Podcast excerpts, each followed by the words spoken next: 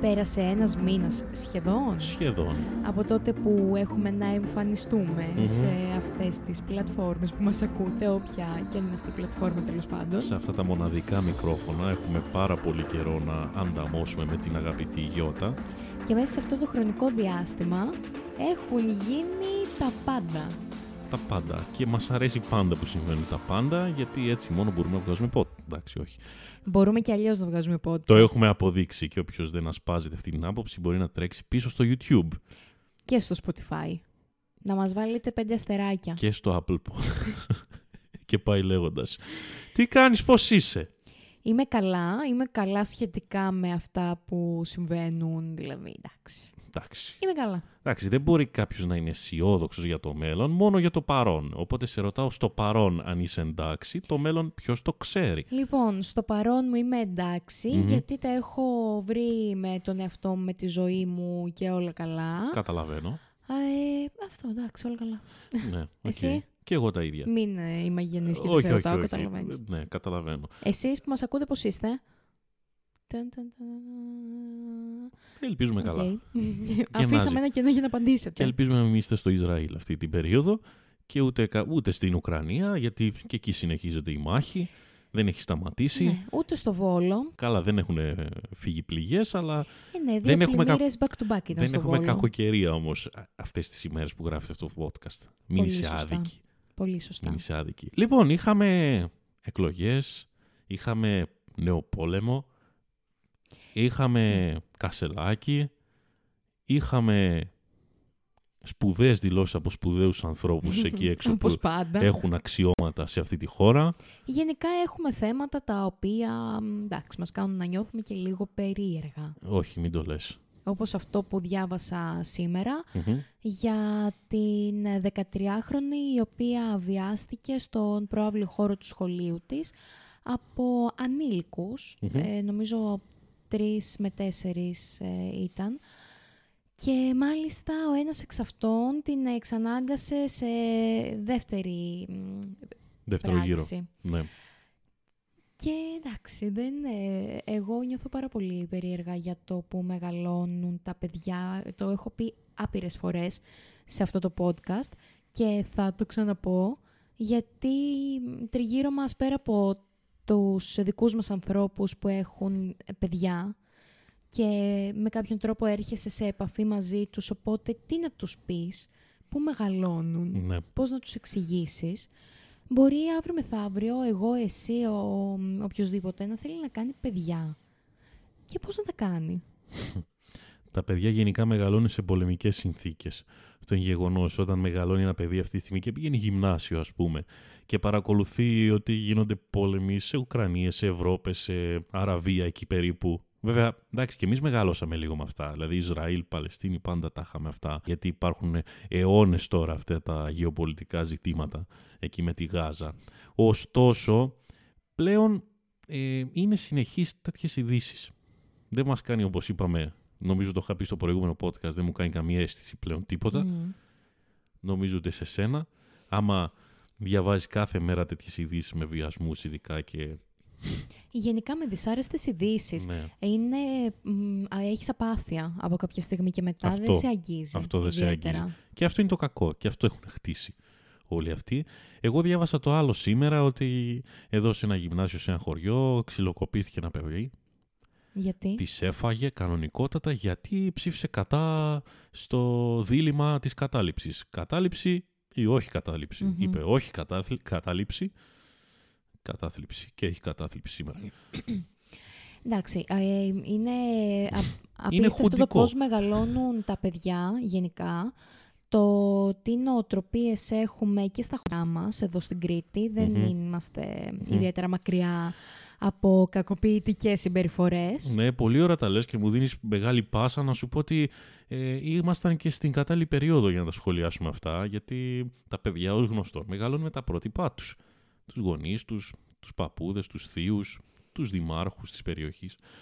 Οπότε όταν σε μια προεκλογική περίοδο βλέπεις και ολόκληρες οικογένειες είναι στα μαχαίρια, γιατί η μία οικογένεια κατεβαίνει με τον τάδε υποψήφιο δήμαρχο και η άλλη οικογένεια κατεβαίνει με τον άλλο υποψήφιο δήμαρχο, Εντάξει, πώς να μην περάσεις και στα παιδιά την οτροπία ότι αυτή είναι η καλή, ο άλλος μου ο θείος είναι ο κακός, ας πούμε. Ναι, υπάρχει διαμάχη. Υπάρχει έντονη διαμάχη. Χωρίς λόγο, επειδή μόνο και μόνο είσαι δημοτικός σύμβουλος, ναι, δεν είσαι τίποτα άλλο. Και τα άκουσα, τα κουσκούς από διάφορες πλευρές και σε αυτές τις εκλογές, σε πολλά χωριά, ειδικά χωριά, ότι πολλές οικογένειες τα βάλανε μεταξύ τους. Γιατί ο ένας πήγε και κατέβηκε με τον ένα, ο άλλος με τον άλλο και ρε παιδί μου, τι θα γίνει. Κάπως πρέπει να... Τόσο μας κόβει, Γιώργο. Ναι. Τόσο μας κόβει, αυτό έχω να πω. Αλλά σου μιλάω τώρα, άκουσα περιπτώσεις για συγγενικά πρόσωπα, όχι τώρα ο γείτονας. Εντάξει, να σου πω κάτι. Μα σου κάνει εντύπωση. Όχι. Εννοείται δεν μου κάνει, απλά το αναφέρω. Εδώ τσακώνονται μωρέ αδέρφια μεταξύ τους, επειδή το τυρί δεν ήταν σωστά κομμένο και ξαφνικά σταμάτησαν να μιλούνται. Μετά από 5 χρόνια αποφάσισαν να μιλήσουν ή κάποια στιγμή βγάζουν και τα όπλα και σκοτώνονται. Τίποτα. Είναι για δύο χωράφια. Είναι η προδιάθεση του ανθρώπου να θέλει να τσακωστεί. Δεν είναι κάτι άλλο. Αυτό που βλέπεις και στον δρόμο. Ναι, και είναι και η νοοτροπία που έχουμε και εδώ στην Κρήτη, χωρίς να θέλω να στιγματίσω.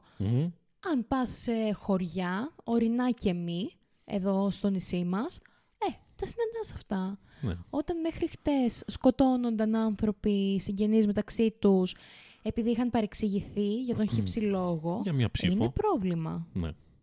Είναι πρόβλημα. Εγώ θέλω να παρατηρήσω και το άλλο γεγονός. Τώρα που αναφέρουμε τις εκλογές έτσι, που πέρασαν, έβλεπα τους σταυρούς γενικά πώς πήγαν και έβλεπα κάποιους που δεν είχαν πάρει 0, ρε φίλε. Και λέω... Τι έγινε, ρε φίλε, εκεί πέρα. Θα σου πω εγώ τι έγινε. Για πες. Έπρεπε να κλείσουν οι υποψήφοι δήμαρχοι ψηφοδέλτιο, τον συγκεκριμένο αριθμό που έπρεπε. Ναι. Και επειδή κάποιοι τους έλειπαν, αριθμός ρε παιδί μου, 2 άτομα τους έλειπαν για παράδειγμα, έπαιρναν τηλέφωνο την Γιώτα και της έλεγαν «Σε παρακαλώ πολύ, έλα να σε βάλω στο ψηφοδέλτιο». Να συμπληρώσω, να κατέβω κανονικά στις εκλογές. Προφανώς η Γιώτα δεν ήθελε να κατέβει. Μα χωρίς τάξιμο. Μπορεί. Και χωρίς τάξιμο. Σου το λέω γιατί το ξέρω. Ναι, αλλά 0 ψήφους. Ναι, τη μάνα σου. Ναι, γιατί δεν ενδιαφέρεσαι. Εγώ, σαν Γιώτα, δεν ενδιαφέρομαι να κατέβω. Κατέβηκα μόνο χαριστικά. Οπότε, ακόμη και στη μάνα μου είπα ότι εντάξει, μην πας και με ψηφίσεις. Και μπλέξουμε. Μια στιγμή. Και έχω 1 ψήφο και ο άλλος δεν έχει κανένα, και βγω εγώ και δεν βγει ο άλλος. Ναι, και έχουμε τρεχάματα. Ισχύει.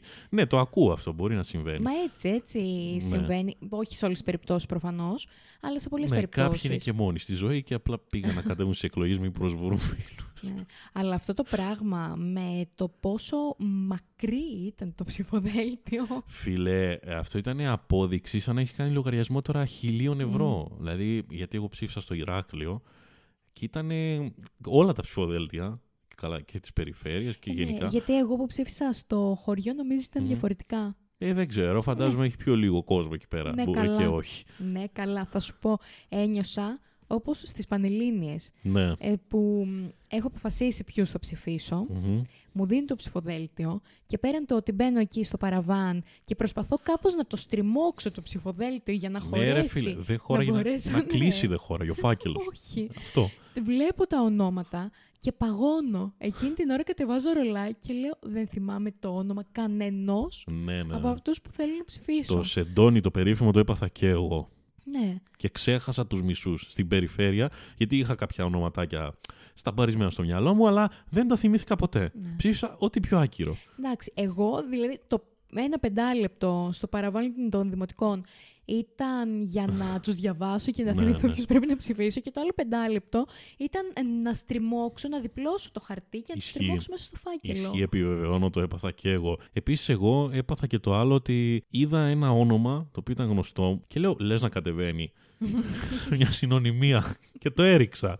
Γιατί ξέρεις, έκανα ένα συνδυασμό στο μυαλό μου με κάποια άτομα που ήταν πάλι στο ψηφοδέλτιο και λέω: λες να κατεβαίνει. Άντε, ρίξ του. 3 επιλογές έχω έτσι κι αλλιώς. 4 δεν είχαμε. 4, 3. Είχα σταυρώσει έναν τέλος πάντων και λέω: άντε, ρίξ τον. Και έριξα σε άκυρο εν τέλει, γιατί δεν κατέβαινε. Ρώτησα μετά. Επίσης, να σου πω κάτι. Αν δεν κάτσεις 5 λεπτά σε αυτές τις εκλογές στο παραβάν, δεν γίνεται. Γιατί είναι τόσα πολλά ονόματα. Μέχρι να τα βρεις, να ξέρεις ποιους θες. Μέχρι να τα βρεις.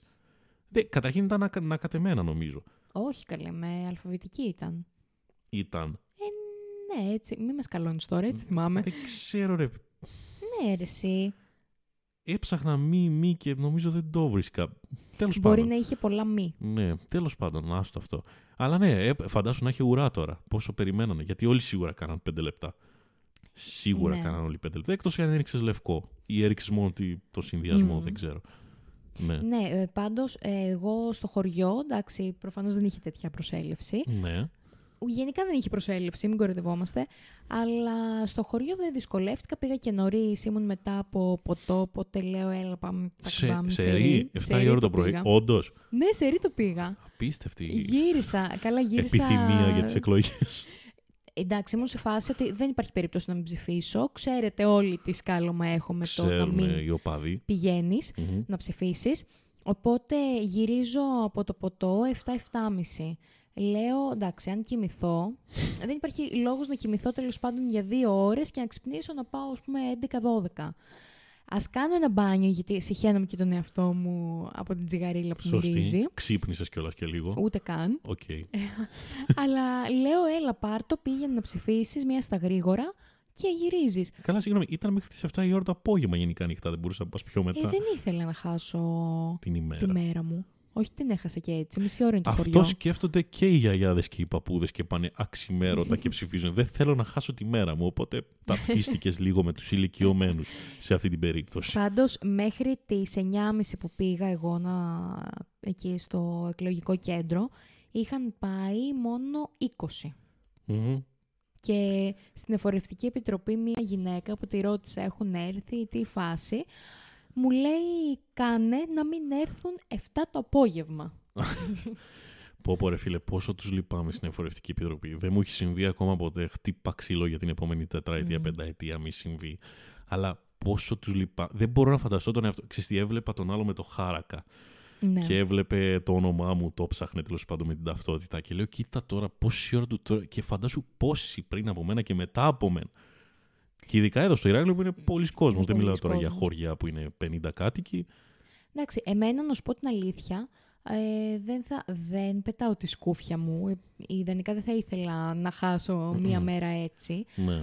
Αλλά δεν θα με χαλούσε, γιατί εντάξει ρε παιδί μου, λίγο κάθεσαι, σου φέρνουν και βουτήματα. Ρε, δεν είναι το θέμα. Στο χωριό σου φέρνουν βουτήματα. Καλά, εννοείται. Αλλά δεν είναι το θέμα κατά τη διάρκεια της μέρας. Είναι το μετά το τέλος της μέρας. Έχεις δίκιο. Εκεί είναι το θέμα. Έχεις εγώ αυτό σου λέω. Εγώ τον έβλεπα αυτόν τον κυριούλη και σκεφτόμουν το μετά.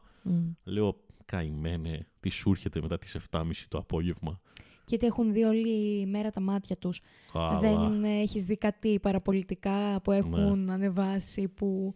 Πήγαιναν με τα τσαρούχια, όχι πήγαιναν με τους σκύλους τους. Καταπληκτικά. Καταρχήν πρέπει να έχεις υπομονή στον κάθε υποψήφιο δημοτικό σύμβουλο να βγάλει φωτογραφία.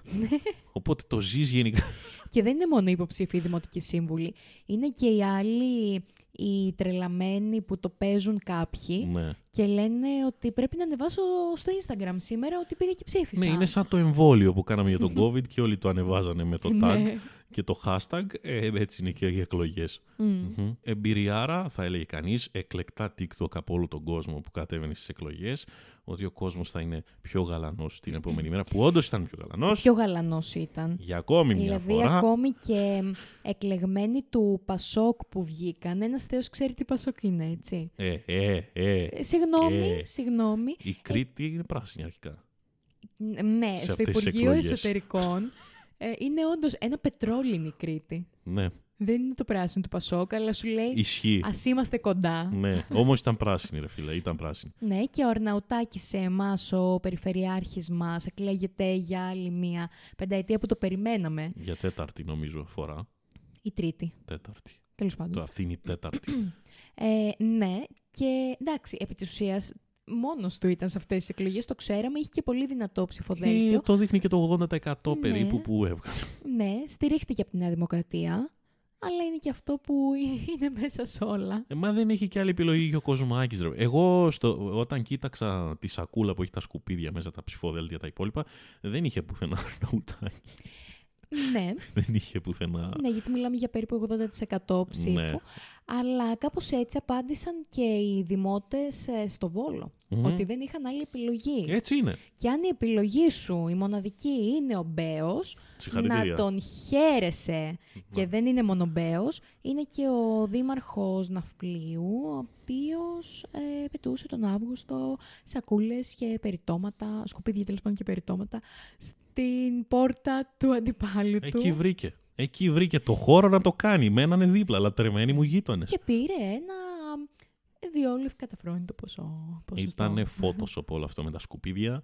Μόνο αυτοί στον Ναύπλιο ξέρουν την αλήθεια. Τι απορείς ακριβώς? Εγώ δεν απορώ καθόλου, ειδικά και μετά τις τελευταίες εκλογές τις εθνικές. Δεν νομίζω ότι απορεί κανείς πώς γίνονται να βιώνει τέτοια ποσοστά όταν όλος ο κόσμος λέει το αντίθετο. Καταρχήν υπήρχε μεγάλη αποχή. Να καλά, το βάλουμε και αυτό. Να συζητήσουμε και για τον Δήμο Αθηναίων. Γιατί στον Δήμο Αθηναίων μιλάμε για τραγικό ποσοστό αποχής. Ναι, είναι ισχύει. Δυνατόν ένα 30% μόνο να πήγε να ψηφίσει. Όντως, από όλη την Αθήνα, έτσι. Ναι. Από όλη την Αθήνα. Βέβαια, άμα το βάλεις κάτω στην Αθήνα, σίγουρα ο μισός πληθυσμός είναι εκτός Αθηνών. Κατάγεται εκτός Αθηνών, πιστεύω. Μα τι λέμε τώρα, τι συζητάμε. Αλλά ούτε αυτό αντιστοιχεί στο 70% αποχή. Ναι, και είχαμε και το debate μεταξύ των δύο υποψηφίων, των δύο τέλος πάντων που πήραν τα μεγαλύτερα ποσοστά, του Μπακογιάννη, νυν δήμαρχος. Γιατί υποψήφιος ήταν και ο Ηλίας Κασιδιάρης. Ναι. Δεν τον βγάλαν στο debate όμως. Ο οποίος τι ποσοστό πήρε? Πήρε ένα 8%. Είναι στη φυλακή, δηλαδή, μην το ξεχνάμε. Πήρε περίπου πάνω από 11.000 ψήφους γενικά από τη φυλακή. Σε σύνολο 145.000 που ψήφισαν. Στον Δήμο Αθηναίων να ψήφισαν μόνο τόσοι. Και πιστεύω ότι θα τον ψηφίζαν και πολύ περισσότεροι αν είχαν τα εκλογικά τους δικαιώματα στην πρωτεύουσα. Τέλος πάντων, πολύ καλά έχει πάει αυτό. Αλλά... από τους παρτιάτες και μετά. Ναι, έχει πάει πολύ καλά, αλλά μην τα ξαναλέμε ότι φασισμός υπάρχει. Και υπήρχε. Δεν περιμέναμε τους Σπαρτιάτες ή τον Κασιδιάρη να ψηφιστεί. Τέλος πάντων, είχαμε το debate μεταξύ Μπακογιάννη και Δούκα, Χάρη Δούκα, τον οποίο λίγο έτσι πως τον είδα, μου άρεσε.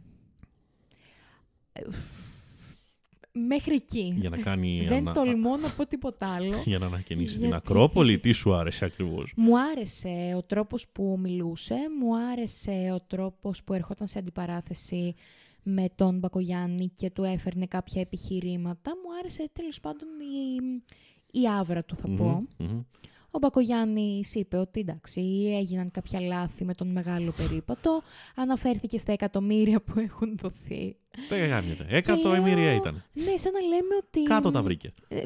Σε αυτή την περιοχή δόθηκαν 3 εκατομμύρια ευρώ, στην άλλη 7 εκατομμύρια ευρώ. Είναι σαν να σου λέω εγώ ότι.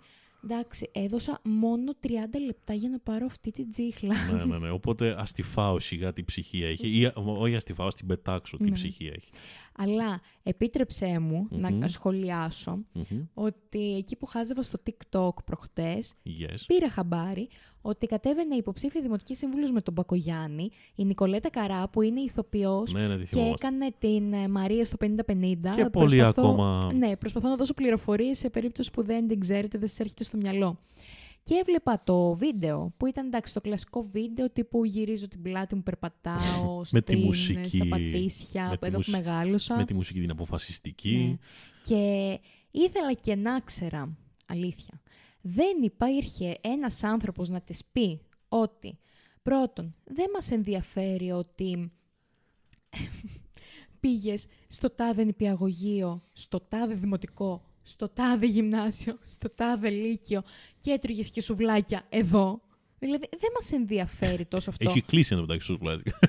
Και λέει, μεταξύ άλλων, ότι πήγα στο, λέω ενδεικτικά τον αριθμό γιατί δεν θυμάμαι, πήγα στο 150 δημοτικό σχολείο. Ποιο 150 δημοτικό σχολείο, πες το σωστά. Εντάξει, εντάξει. Και εγώ και εμείς στη γειτονιά λέγαμε στο 41. Εντάξει. Δεν ήσουν δημοτικός σύμβουλος, στη γειτονιά το έλεγες. Ναι, αλλά δείχνει ότι είναι ένα με το λαό. Και ο λαός το λέει 151. Ο Χάρης Ρώμας εγγύηση, φίλε, είχε πλάκα.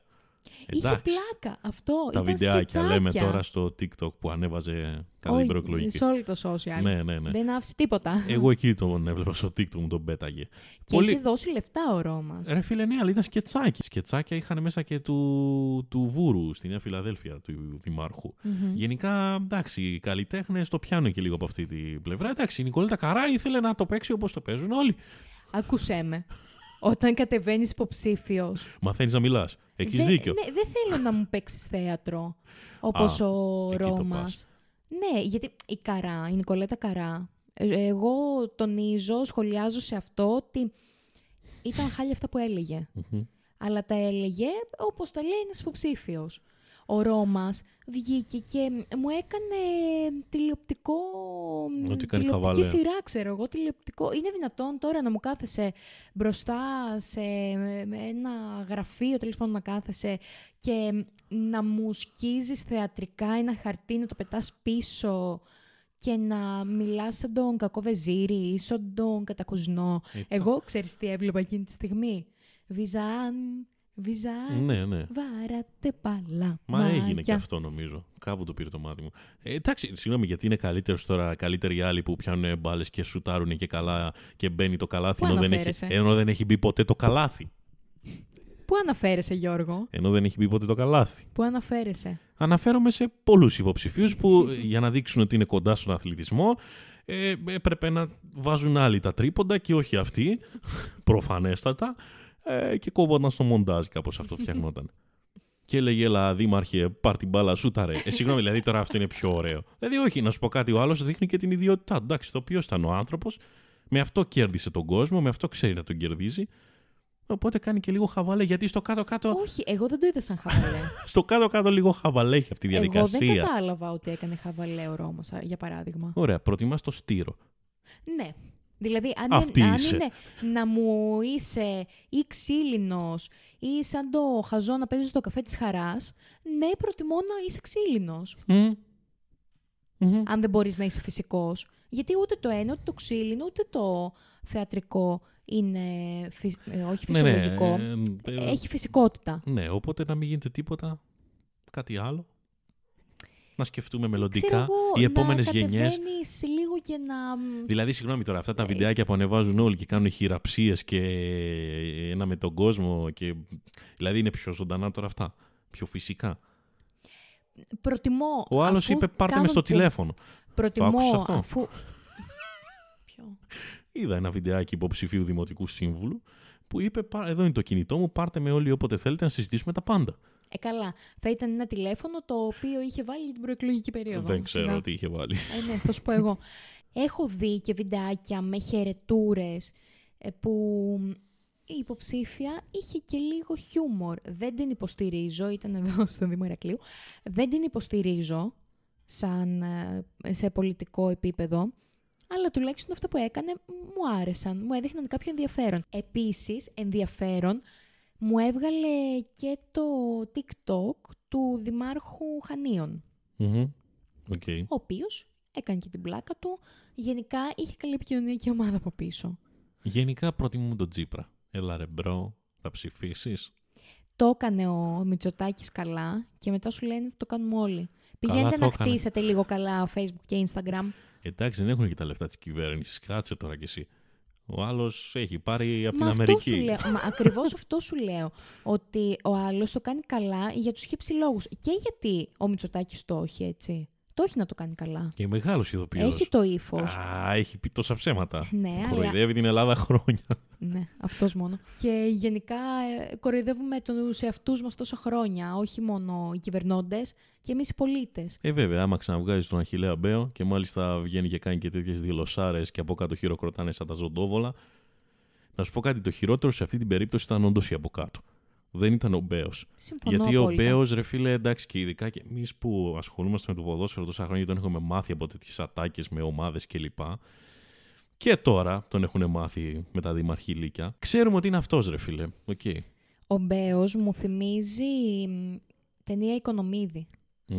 Και πραγματικά αποτυπώνει μια ελληνική πραγματικότητα την οποία την έχουμε πάρα πολλά χρόνια. Ναι. Στην χώρα. Αρχικά μόνος του εφάσκει και αντιφάσκει στις δηλώσεις του, καθώς εκεί που λέει δεν έχω τίποτα με αυτούς τους ανθρώπους, το γυρνάει και λέει ναι, αλλά αυτοί οι άνθρωποι να μείνουν μακριά από τα παιδιά. Έχω λέει φίλους τέτοιους ανθρώπους, αλλά αυτοί οι άνθρωποι και... δηλαδή ήταν τόσο ωραίο έτσι που τα έλεγε ρε φίλε. Και εν τω μεταξύ έπεσα τόσο, εκεί έπεσα από τα σύννεφα. Να ένα πράγμα που έπεσα από τα σύννεφα στην επικαιρότητα. Δεν περίμενα να πει τη λέξη πούστιδες. Δεν το δηλαδή το άκουσα και λέω το έπερε φίλε. Γιατί δεν το γιατί δεν έχεις συνηθίσει να το ακούσει δημόσιο λόγο αυτό. Ναι, αλλά μιλάμε για τον Μπέο. Ναι, εξεπλάγει όμως. Λέω δεν μπορεί να το πει. Λέω δεν μπορεί να το πει, το έπερε. Πολλά έχει πει. Ναι, πάρα πολλά έχει πει δημόσια. Αλλά έχουμε και την Κασσελακιάδα. Δεν το συζητώ. Δεν πάμε με αυτό το ρεύμα. Γιατί έχει γίνει απίστευτος χαμός τον τελευταίο καιρό με αυτό το όνομα. Και στο κάτω-κάτω ο άνθρωπος ένα φρέντο εσπρέσο σκέτο ήρθε να πιει. Ναι, πρώτον, επειδή το συνδέσαμε πολύ άμεσα με τον Μπέο, να ξεκαθαρίσουμε ότι δεν τίθεται θέμα στο αν συμφωνούμε με αυτά που είπε ο Μπέος για τον Κασσελάκη. Είναι ανεξάρτητο το ένα από το άλλο. Δεν χρειάζεται να συμφωνήσουμε, είναι αυτονόητο. Για εμάς είναι αυτονόητο. Ας πούμε, περίμενα πριν πας στον Στέφανο, τον ηγέτη μας, βγήκε σε συνεντεύξεις τώρα στα κανάλια ο Μπέος και έδινε και με μια αστυνομική ρεπόρτερ στο Αντένα, στην εκπομπή του Λιάγκα, νομίζω είναι, τέλος πάντων. Τα βάλανε, νευριάσανε ο ένας με τον άλλον και άρχισε αυτή και έχωνε για τα παιδάκια, ότι το ξέρετε κύριε Μπέο ότι μπορεί να αυτοκτονήσουν παιδάκια με αυτές τις τάσεις που έχετε. Αυτό, αλήθεια. Ναι, έγινε σε ένα πρωινό και ο κύριος Μπέος απαντούσε ανάλογα. Και μπήκα από περιέργεια στα ωραιότατα μας σχόλια στα social media για να δω ρε φίλε πόσοι θα κρίνουνε τον Αχιλλεύς και εν τέλει μπράβο Αχιλλεύς του λέγανε. Καλά τους τα λες, αμάν πια και λοιπά και λοιπά. Με αυτή την φάρα ανθρώπων. Εγώ έτσι θέλω λίγο να έρχονται στην επιφάνεια ή τέλος πάντων να δίνεται μεγαλύτερο βήμα σε αυτούς τους ανθρώπους για να δούμε στην πραγματικότητα τι σκατά είμαστε όλοι. Ναι, και εγώ περίμενα ότι θα στηρίζανε τη δημοσιογράφο έτσι που του επιτέθηκε και όχι, λέγανε για τον Μπέο. Μπράβο δήμαρχε, μπράβο πρόεδρε. Μπράβο, Αχιλλέα. Εντάξει, τους κάνουμε ήρωες όλους. Ναι. Αυτή είναι η τάση μας. Γενικά, ότι μας ενοχλεί σε προσωπικό επίπεδο και το ακούμε από κάποιον άλλον, όπως και να το πει. Σήμερα το λέει πούστιδες, αύριο μπορεί να το πει με το χειρότερο άλλο τρόπο. Θα τον κάνεις ήρωα αυτόν. Και μόνο που συμφωνείς μαζί του. Δεν πάει να σου πει ότι είναι μαφία, θα πεις εσύ, ναι, μα αυτό το θέμα. Ο Μπέος είχε μπει για κάποιους μήνες και φυλακή, το ξέρεις. Καλά, ο Μπέος δεν θα είχε μπει φυλακή. Εντάξει, ο Μπέος δεν θα είχε μπει φυλακή. Ναι. Σου λέω, δεν μας εντύπωση. Είναι ο Μπέος ρε φίλε, αλλά η χειρότερη είναι η από κάτω. Που ζητοκράβγαζαν μόλις είπε αυτή τη λέξη. Καταρχήν είπε τη λέξη Κασσελάκης και γέλασαν. Όλοι γέλασαν, το άκουσα στο βίντεο. Και αρχίζουν μετά και χειροκροτάνε σε αυτό. Και ακούγονται και γυναίκες βέβαια. Γιατί δεν είναι μόνο αντρικό. Όχι, βέβαια. Δεν είναι μόνο αντρικό. Και οι γυναίκες σχολιάζανε κάτω από αυτό και λέγανε «Μας έχετε πάρει τους άντρες. Τι θα γίνουμε εμείς τόσες γυναίκες». Ξέρεις, η κλασική ατάκα της ομοφοβικής γυναίκας. Το πρόβλημα που δεν βρίσκει μια γυναίκα άντρα είναι επειδή ο άντρας είναι γκέι. Αυτό είναι το πρόβλημα. Και όμως υπάρχει εκεί έξω. Και είδα και φυσικά και την άλλη την ατάκα ότι ο Θεός έκανε τον Αδάμ και την Εύα και όχι τον Αδάμ, την Εύα και τον Μίτσο. Ναι. Και μπλέκουμε και το τι είναι φυσιολογικό, τι είναι βιολογικό. Ναι. Το φυσιολογικό είναι μια επιλογή του ανθρώπου. Μάλλον δεν γίνεται. Εγώ αποφασίζω τι είναι για εμένα φυσιολογικό και τι όχι. Μάλλον δεν γίνεται κατανόητο αυτό. Όταν σου λένε ότι το φυσιολογικό πάνε να μας το περάσουν ανώμαλο και το ανώμαλο φυσιολογικό. Τέλος πάντων. Ναι, έχει φύγει γενικά το θέμα για ακόμη μια φορά. Ναι, κλασικά, αλλά το πρόβλημα για εμένα είναι το ότι εκλέχθηκε ο Κασσελάκης και πάω τώρα στον ΣΥΡΙΖΑ, εκλέχθηκε χωρίς επί της ουσίας να έχει θέσεις. Ναι. Πιο πολύ ως περσόνα. Ναι, έτσι φαίνεται. Γιατί ίσως να είχε ανάγκη αυτή τη στιγμή αυτό το πράγμα ο ΣΥΡΙΖΑ. Ίσως να χορτάσαν όλοι από λόγια τόσα χρόνια και σου λέει ας πετάξουμε ένα σάκι ρουβά εκεί να δούμε τι θα γίνει. Έχεις ρε φίλε την Αχτσιόγλου από τη μία και έχεις και τον Κασσελάκη από την άλλη και πας για πρόεδρο κόμματος να ψηφίσεις τον Κασσελάκη. Χωρίς άλλη εμπειρία στη ζωή πολιτική. Ναι. Έμενε στο εξωτερικό και έρχεται εδώ πέρα για να κάνει πώς θα βοηθήσει τη χώρα του όταν δεν έχει ιδέα από τη χώρα του.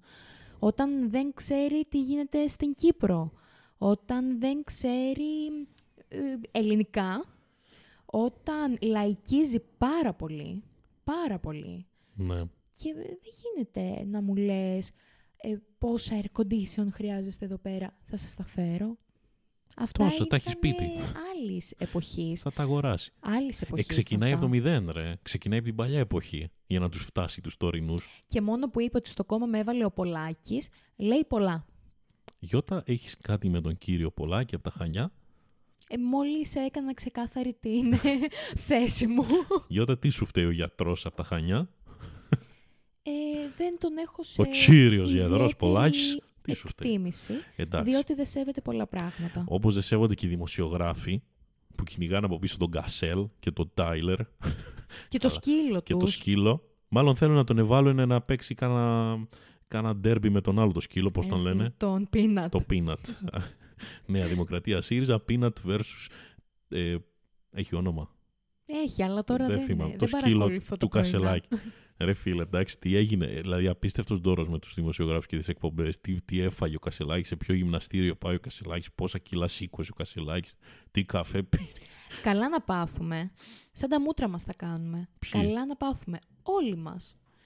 Συμφωνώ, όταν πουλάνε τέτοιες ειδήσεις, ναι, θα συνεχίζουν να υπάρχουν ρεπόρτερ κάτω από το σπίτι του Τάιλερ, ναι, και θα τον κυνηγάνε και θα του λένε do you? Τον ρωτήσανε αν άκουσε τη δήλωση του Μπέου και τη γνώμη του και είπε να είστε όλοι καλά, βιάζομαι. Που να πήγαινε τώρα, όμως δεν τον πήραν από πίσω. Είσαι ερωτευμένος αυτή την περίοδο? Είμαι καλά. Αυτή ήταν η απάντηση. Ρε φίλε, είναι τραγική. Να σου πω κάτι, το καταντήσαν και αυτό Survivor. Όχι ότι δεν είχε καταντήσει Survivor ή Big Brother εκεί μέσα η Βουλή, είχε καταντήσει Big Brother, αλλά τώρα του δίνουν κι άλλο ψωμάκι. Αυτή τη στιγμή εγώ νιώθω ότι έχουμε στις ηγεσίες κομμάτων ανθρώπους οι οποίοι αντικατοπτρίζουν πλήρως το ποιοι είμαστε, το ποιοι είμαστε. Συμφωνώ. Που αντικατοπτρίζει πλήρως το ποιοι είμαστε. Mm-hmm. Μητσοτάκης, Κασσελάκης. Άστο να δούμε πώς θα πάει. Κουτσούμπας από πίσω. Γιατί μπορεί και εγώ αυτή τη στιγμή που, ξέρεις, δηλώνω τόσο στεναρά, ναι, προκατηλημένη. Ναι. Αρνητής. Αρνήτρια. Yes. Να κάνω λάθος και ο Κασσελάκης να μας βγει. Όχι, στέκει, αλλά και εμένα η αλήθεια είναι κάτι δεν μου κάθεται σε όλη αυτή την περίπτωση. Πώς να σε πείσει. Τέλος πάντων, μην συνεχίσω να είμαι αρνητική. Θα δούμε εν καιρό. Τώρα βγήκε. Έχουμε μία τετραετία ολόκληρη μπροστά μας με Νέα Δημοκρατία στην κορυφή και Κασσελάκη από πίσω. Οπότε θα δούμε. Βλέποντας και κάνοντας. Καλή τύχη. Έχουμε και τον Νίκο, τον Ανδρούλ, έχουμε και τον Κουτσούμπ. Έχουμε τον Ανδρουλάκη, ο οποίος στο ΣΥΡΙΖΑ, στις εκλογές του ΣΥΡΙΖΑ, μουγκάτε, βγήκε να μιλήσει, να πει τίποτα. Τι να πει. Εξαφανίστηκε ο Νικόλας. Το άλλο τον νοιάζει στην κορυφή. Σου λέει ο ΣΥΡΙΖΑ τελείωσε, δεν με αφορούν πια αυτοί. Έχουμε αυτούς, έχουμε και τα φασιστάρια από την άλλη πλευρά, τα οποία είναι και πολλά και ανεβαίνουν και αυξάνονται όσο προχωρεί ο καιρός. Όλα καλά. Όλα καλά. Και μέσα σε όλα αυτά, στην ελληνική τηλεόραση επέστρεψε το Fame Story. Τέλειο. Δεν έχω δει καθόλου. Ούτε εγώ, δεν ξέρω καν πώς παίζεται. Τραγουδάνε. Δεν ξέρεις. Δεν έβλεπα. Συγγνώμη, το... Δεν έχω δει. Αυτό νομίζω που συζητούσαμε σε παλαιότερο podcast, το τι της έκανα μωρή της μαλακισμένης. Ναι, το θυμάμαι. Είναι reality, μένουν μέσα, κάνουν μαθήματα φωνητικής και μπλα μπλα μπλα εκεί και τσακώνονται τραγουδάνε και ερωτεύονται. Ναι. Okay. Και πάνε την Κυριακή στο live και κρίνονται γι' αυτό. Η Καλομήρα βγήκε από εκεί, από το Fame Story. Η Ραλία Χριστίδου βγήκε από εκεί, από το Fame Story, η οποία τώρα είναι τομεάρχης, δεν θυμάμαι ποιον τμήματος, στον ΣΥΡΙΖΑ. Δεν έχει καμία σχέση το ένα με το άλλο. Εδώ έγινε ο Κασσελάκης. Όχι, έκανα απλά τη σύνδεση. Δεν έχει καμία σχέση. Η κοπέλα απλά είχε όρεξη και μεράκι για την πολιτική και την αριστερά. Καλά, και καλά έκανε. Mm-hmm. Δεν το σύσταμε αυτό. Μέσα σε όλα λοιπόν, όπως είπαμε και στην αρχή, κάτω εκεί στα νότια στο Ισραήλ, πεθαίνει κόσμος, αθώος κόσμος, παιδιά, μεγάλοι, μικροί, από την εξέγερση, επίθεση σε όλα αυτά τα χρόνια που δέχονται επιθέσεις η Παλαιστίνη, η Χαμάς συγκεκριμένα, η οποία... Είναι μια Ισλαμική τρομοκρατική οργάνωση. Ναι. Και όντως μετά από χρόνια επιθέσεων του Ισραήλ προς την Παλαιστίνη, τώρα μπορείς να πεις ότι είχαμε μια απάντηση, mm-hmm, αλλά μιλάμε για πολύ σκληρά γεγονότα. Ναι.